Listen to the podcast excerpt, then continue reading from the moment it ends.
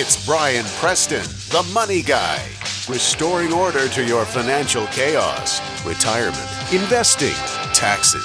You've got financial questions, he's got financial answers. It's Brian Preston, the money guy. So, guys, welcome back. This is more of a traditional podcast today. I appreciate, you know, we had John Stein on last episode, got some feedback on it. Some of you even shared on Twitter that you thought John was a little salesy.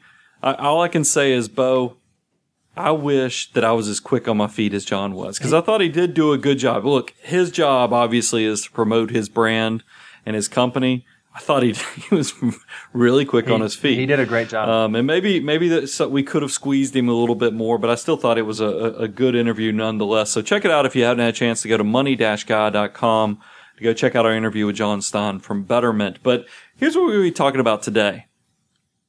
I want to tell you if you looked at your portfolio and you try to figure out what's the boringest, probably least sexy part of your entire portfolio, it's your cash. oh yeah, Ca- cash is trash. Uh, I mean, that really is. We've we've been in such a downturn of keeping interest rates so low that most people really despise their cash. So I'm gonna. The, the, I don't know if it, it's a working title. I don't know if this will stick, Bo. But I have rocking that unsexy cash.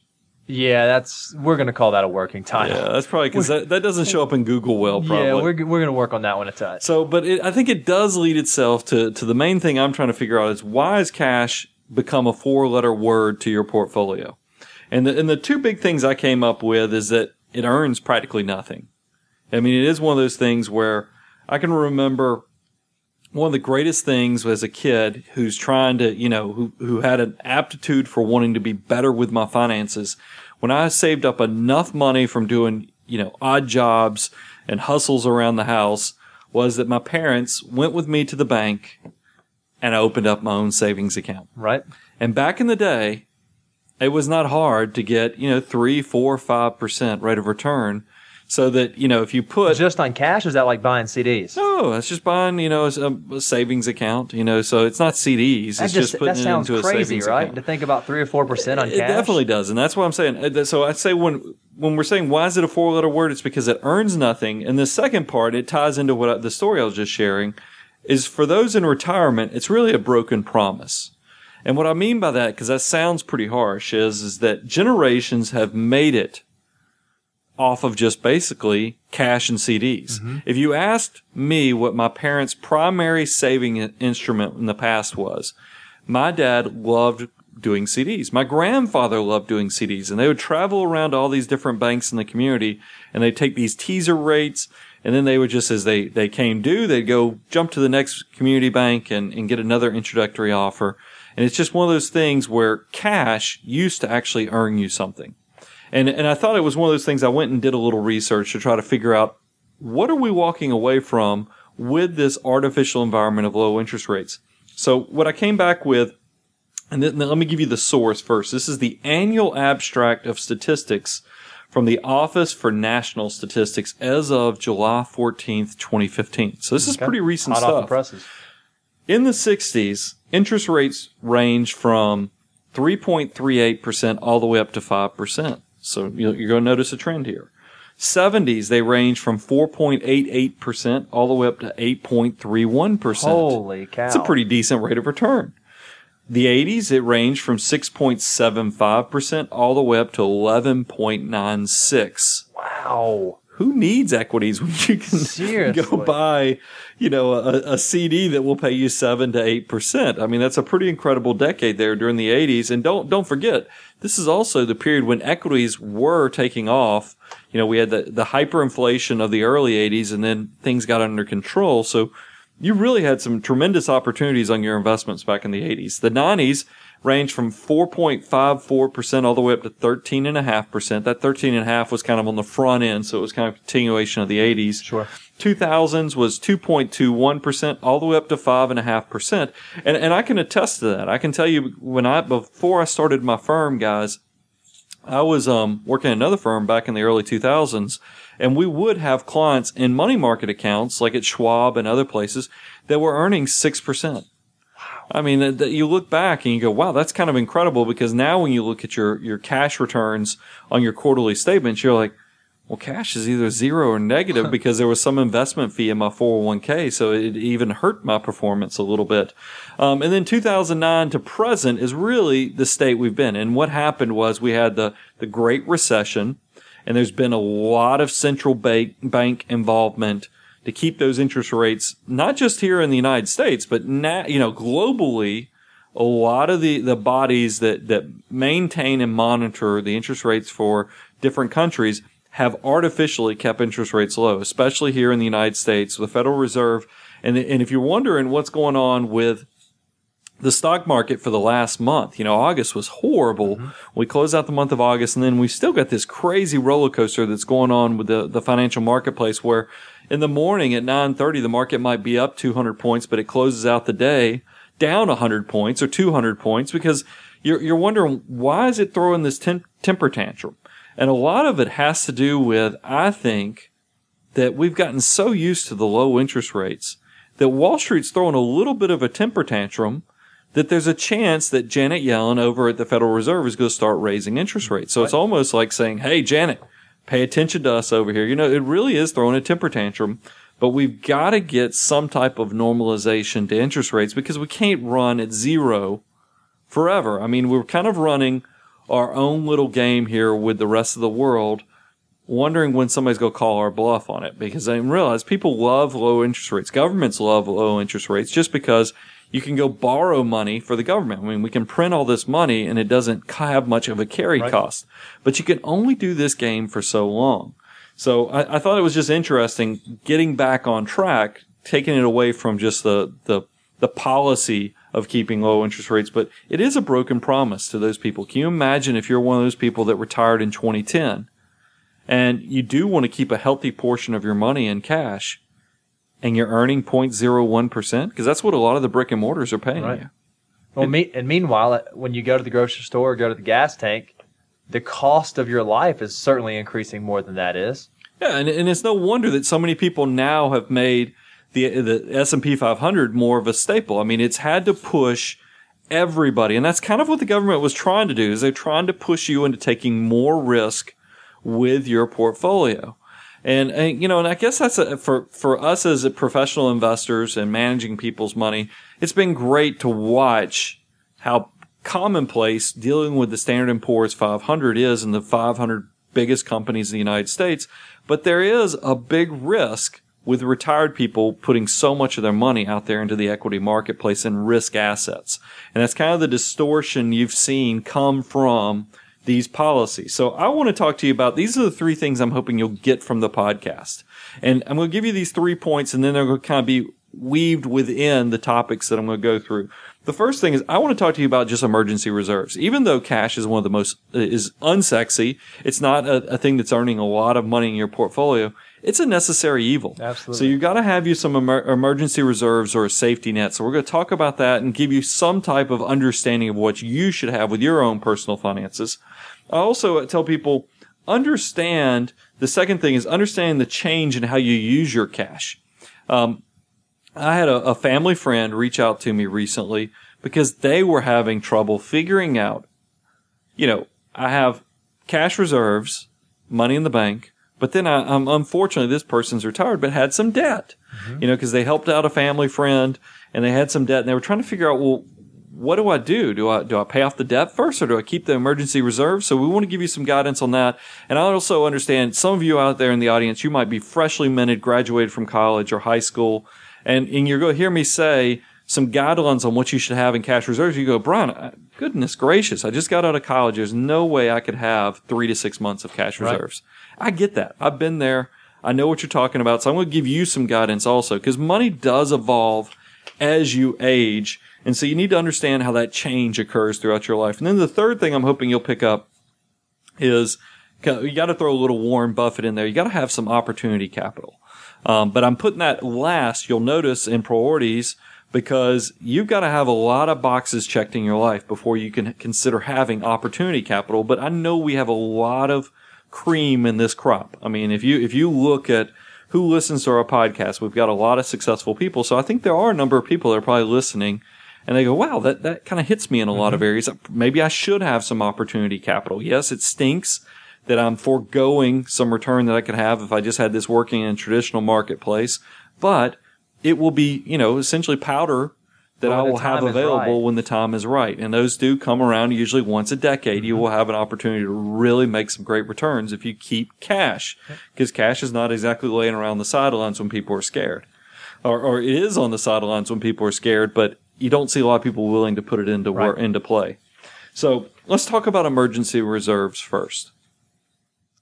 I put in my notes, and we've talked about this before, and I've even written on it when we've done U.S. News and some other things, is the ideal safety net while you're still in the workforce is three to six months. Bo, what, what's the logic on why you want three to six months of cash reserves? Essentially, what you want to do is you want to bridge any gap if there were to be a lapse in employment. We generally tell uh, couples uh, that are that are living and working together um, that if you're going to have a hard time finding employment, if it's something where you're in a job that's very specialized, it's not going to be easy to transition, you probably need to have a little bit larger of a buffer and shoot for that six month uh, six month number if you're in a vocation where uh, it's very highly sought out and you can go find a job pretty quickly, you might be okay with a, a little leaner of a situation, only keeping maybe three or four months in your cash reserves. and Bo, we were talking about when we were doing pre-show prep.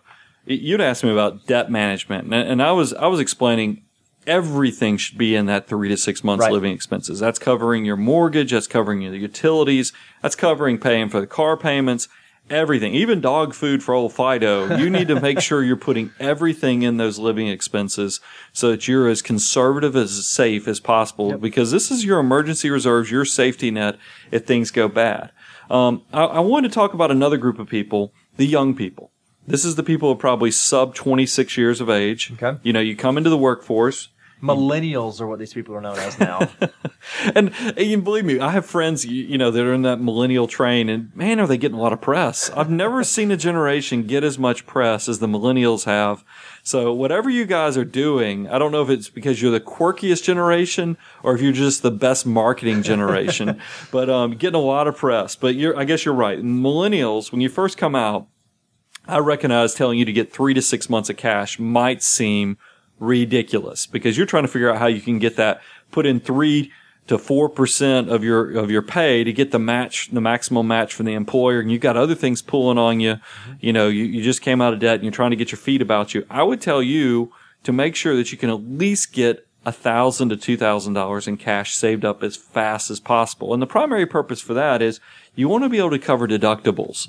Um, a lot of you will recognize on your, you know, when you start paying for your own auto insurance and other things, you'll have deductibles, and those are the catastrophic catastrophic things that can happen to you. Um, you get in a car accident, maybe you have a five hundred dollar deductible. Um, you get into some medical issues, you might have a thousand to twenty five hundred dollar deductible on your medical. Even some of you might even have a five thousand dollar deductible. Whatever your deductibles are, I would try to make sure you have at least at a minimum that type of coverage because that's the stuff that can come in and happen on a Tuesday afternoon and really derail your future if you don't have some cash. So if you if you can't do three to six months, take those baby steps to at least make sure you can cover those insurance deductibles. Absolutely. Um, for people who are older, you know, I tell people, you know, once you retire, there's a new stress that comes upon your life that people have never anticipated. You know, it's it's one of those things where if the ma- market's misbehaving like it has been for the last month or so, while you're in the workforce, you go, "Oh shucks, I'll just." You know, shucks is probably the cleanest way you could say it. You say, I guess I'll stay in the workforce for another, you know, two or three years, let this blow over and let my portfolio recover. But once you leave the workforce, you lose that option. And because you've lost that flexibility, you're going to feel that you have more stress than you've ever thought because now instead of working with your, your, your brain, your hands, your back, um, you're now working off of what your portfolio generates for you. And that, and that's a little unsettling for a lot of people. So that's why we do also recommend try to be as debt free as possible once you leave the workforce.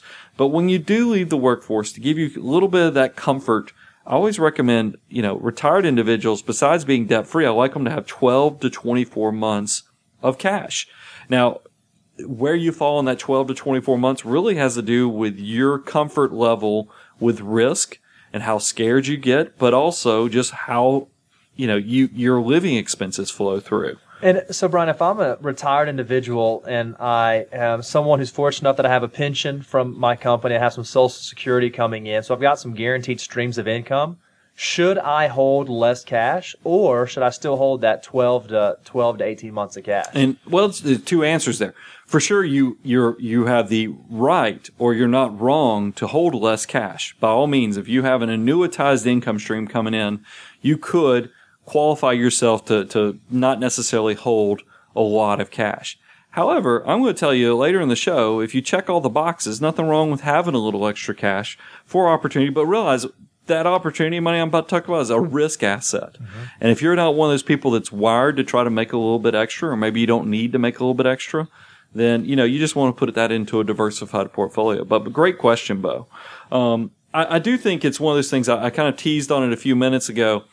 Uh, it take, goes into play with that gentleman I was having dinner with is that if you do have a mortgage or a credit card debt or something that is you're having to pay greater than 4% interest rate on, you might want to if you if you've got excess, meaning you've got the emergency reserve covered, and you still have cash, because sometimes, especially with retired individuals, cash kind of builds, and then before they know it, they have more cash than they probably should have. Absolutely. But then you talk to them and you find out they're still paying on a mortgage, or maybe they helped out a family member and they did a home equity line, or they just had some credit card debt or a car loan or something like that, and you're like. You have a reverse arbitrage situation, meaning that you are actually paying four, five, six percent interest on money that is now only earning you a half a percent. Right. Why, why have that cash in the bank if you don't need it and then pay these monthly payments? I recommend to people, if you have those emergency reserves covered, definitely go and look and make sure you don't have some debt that you ought to be paying down. Uh, the, ideal situation is you have zero debt in retirement, but I recognize some people unfortunately don't have that completely tied sure. down. So at least make sure you're making the best financial decisions with your cash cash management. I also want to talk to people about some temptations to avoid. Um, and I and I fell in this. You know, one of the greatest things about doing this for a living is that I don't mind sharing with you guys the mistakes I've seen clients make as well as mistakes I've made. So hopefully you won't repeat those mistakes. I all through the the 2000s, I was one of those people that I had a I bought a house and my equity was in the six figures. Mm-hmm. Or my perceived equity, I should say, was in the six figures. Um, so I had this home, huge home equity line that was really not being used. But I felt like, you know what, Brian, you've got six figures of home equity at prime minus a half because that's what banks were doing back then. So it's practically the interest rate was very low. Right. I was like, why do I need to keep any cash? I might as well swing for the fences, go ahead and have as much money working for me as possible because I have this six figures of, of equity in my home that I have a checkbook for. Right. That if I had an opportunity or a concern, I'll just go stroke a check. Right. That sounds brilliant. It's in theory, it sounds, it like sounds brilliant. And I will tell you, you know, the reason I'm telling you this is a temptation is because real estate values are once again on the rise. People have recovered some of their losses from the Great Recession, and I'm sure that it's becoming easier to get home equity lines once again. So there might be this false sense of you have protection, and there's nothing wrong with home equity lines in principle. But here's the problem if you want to know what asset class probably has the best non-correlation with your investments, it's cash. Absolutely. Because, you know, the thing is, is that even bonds, bonds are great in the fact that, you know, if you, if you go to an investment 101 class, people will tell you why you've got to have bonds and why you have to have stocks is that when stocks go up, bonds can make money, but they're not going to make as much as stocks. But the good thing about bonds is typically when stock markets are getting beat up, you got your bonds there to provide you some type of, of, of protection or right. downside. But here's what we noticed after the Great Recession. Even great asset diversifiers like bonds can lose money when you have an all hands on deck, holy cow, the wheels are falling off this wagon type moment like we had in 2008 people need to have cash for those type of moments because you can have the most diversified portfolio in the world and you can still lose money in everything mm-hmm. but your cash. And that's why you have to be careful with that. So that's why I always recommend if you think about it in those terms, if you've got an asset class like real estate that could go down just like the stock market has gone down. And then the bank, because this happened, the bank started sending out letters to people saying, Hey, you know that home equity line you have? because the market value of your house has materially been impacted, we're freezing your access to that home equity line. So essentially, six figures of what you perceive as being available cash disappeared overnight. What I told you was perceived home equity line quickly evaporated. Um, I, I got the letter in the mail just like everybody else did who listens to this podcast who remembers those times. They froze our home equity lines. So if you didn't have any level of cash out there and they froze your home equity line, you could be caught completely naked. So if you have, remember I was talking about the college kids and the people under 26, you know, need to have at least enough to cover your insurance deductibles. There are people who are 40, 35, 50 who are doing this crazy opportunity like I was doing where you're thinking, Hey, I'm actually maximizing my rate of return. No, there's potential if we hit another downturn that you could be caught completely naked and um, really get yourself in a one heck of a pickle. So I always tell people be be very careful of avoiding that temptation.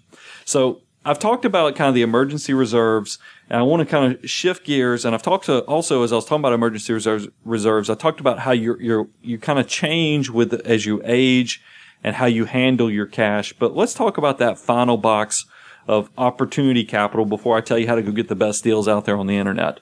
Opportunity capital is then what I wrote in my notes was this is only after you've climbed that financial planning pyramid. This is not something I want you to do on the front end where you, you listen to this podcast and you go, you know what?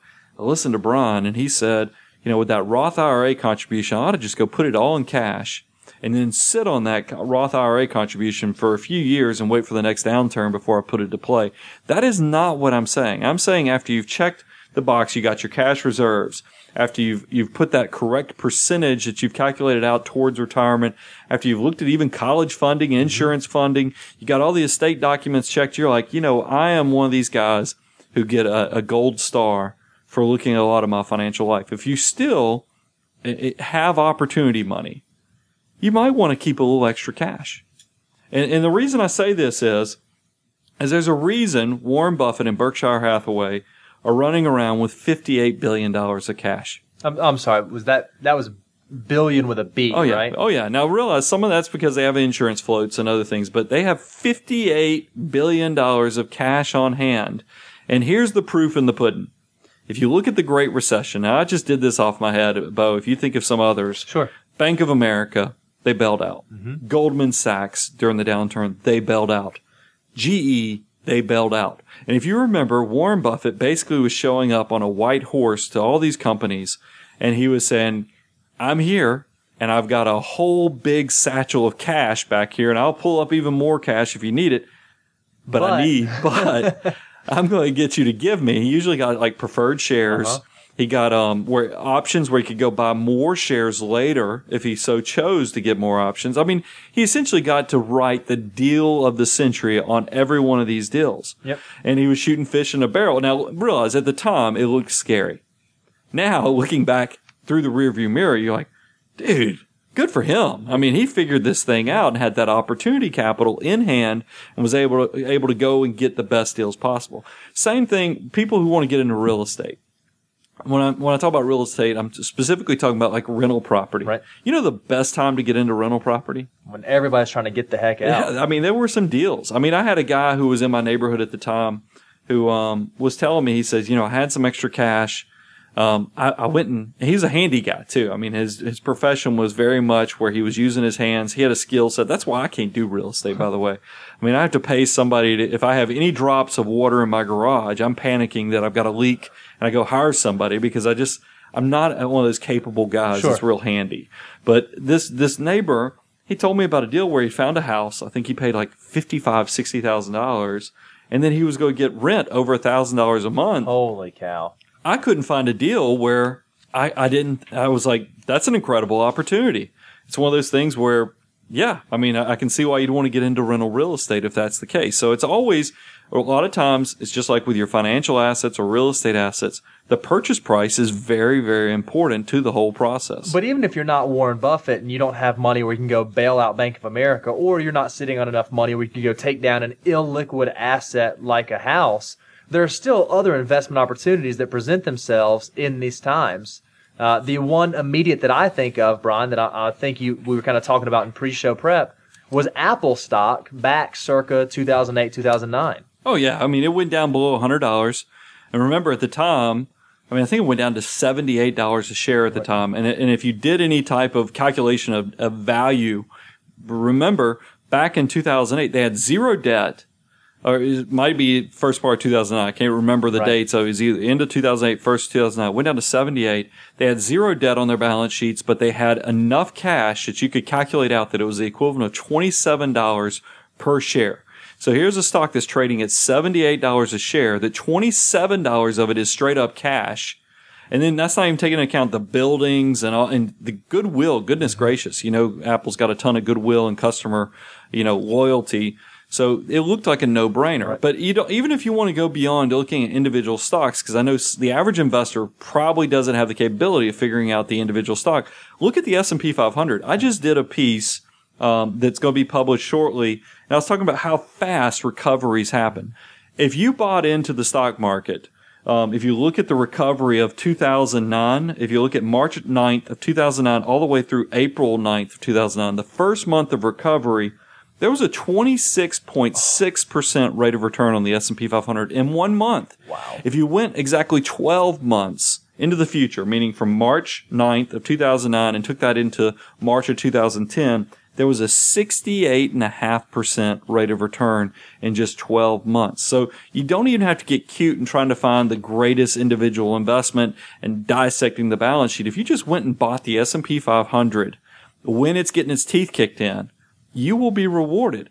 I mean, and if you're not keeping the, the this opportunity capital, because I realize this is a small segment of the population, the be- second best thing to do is dollar cost average. Absolutely. I mean, and I know that's not dealing with cash management, but it is one of those things since we are in a volatile marketplace right now. Dollar cost average to take across because if you're if you're buying monthly and you hit those periods like March of 2009, those are some of your best shares to be buying at those low low prices. So I couldn't help but talk about that. But now that we're shifting gears, how do you get the best deal? Mm-hmm. I mean, I, I want to make sure that we, we share so that you can say, okay, now that I know, I've heard what I need to be doing with cash. I'm sit, I'm looking at my brick and mortar bank account that I've had for the last 20 years. Oh my goodness, Brian is right. I'm only earning 0.01%. I got to do something with this because I find out people are doing the right thing with having three to six months of cash reserves, but then they're putting them in their traditional bank and earning nothing. Yep. I'm talking about they're not even getting 1099s because they didn't earn $10 in interest over the year, even though they might have a decent sum of money in the account. So I would tell you the easiest, best bang for the bunk, buck. I don't know what a bunk is, The but best bang for the buck. be- best bang for the buck is just going online. If you go online, these online savings accounts are going to pay you the best rate of return.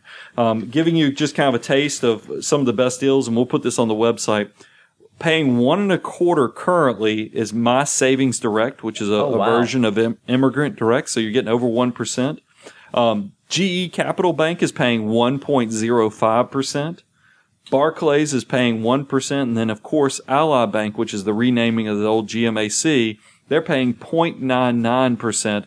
So it's not hard for you to get close to 1% on your savings accounts. But now, Brian, you keep talking about this as an online bank. How do I know that this is like safe, secure? I'm not going to move some money somewhere and then it disappears on me. And, and that's the I think that's the biggest fear and why people don't do online savings.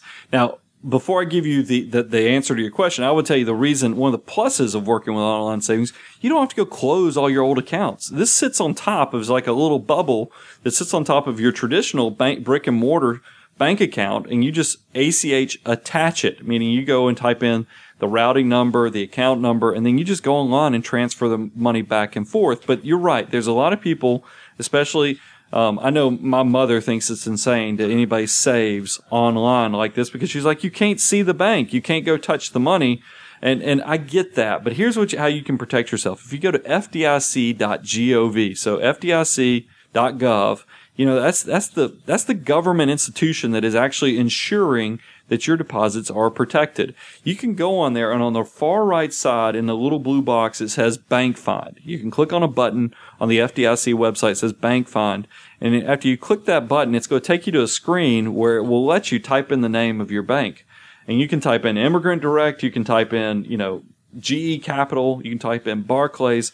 All these are FDIC insured and they will pop right up on the list with the FDIC.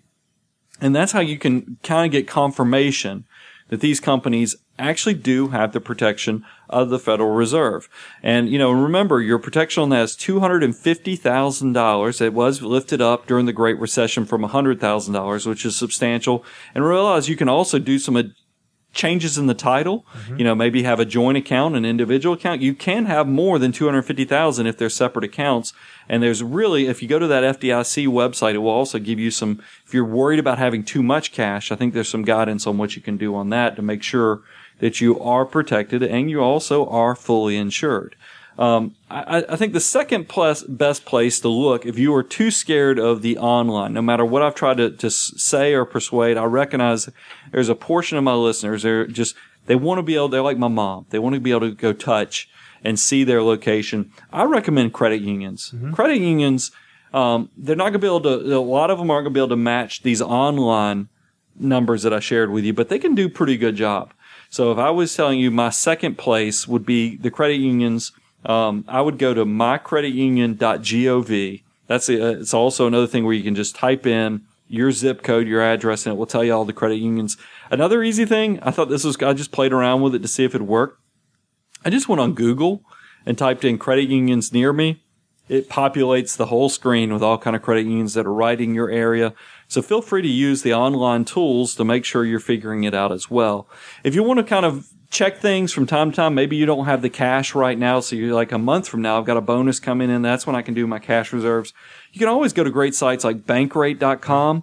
Um, Bankrate, you know, in addition to being a great website to get articles on personal finance and other things, you can always go pull the best rates um, from credit unions, from from the online um, marketplace. But it's a great resource to kind of figure out what the best you know savings rates are out there. But hopefully you've gotten something from this that will make you rethink what the way you're looking at your unsexy cash mm-hmm. and and trying to restructure that to where it's just earning a little bit more for you as well as helping you sleep a little better at night. Brian, will cash eventually one day pay even at the brick and mortars, even at the names we've heard of, will it begin paying two, three, four percent, or is it trash forever? No, I think you you can't break away. I told you the interest rates all the way back to 1960 this is an artificial environment we're in right now. If I could give you guidance, I do think in the next decade, we will for sure be in a period where you're going to get back to the, at least a three to six percent on your cash holdings because I don't think we can keep playing this game with the artificial interest rates. I mean, the, the gig is getting close to being up. The party's winding down. And that's why you're, like I said, you're seeing Wall Street kind of throw a little bit of a temper tantrum. But, um, these are all great things that um, you need to make sure you're addressing. This is a basic. Mm-hmm. Cash is a basic thing, and I, you know, and I would be remiss if I didn't tell you.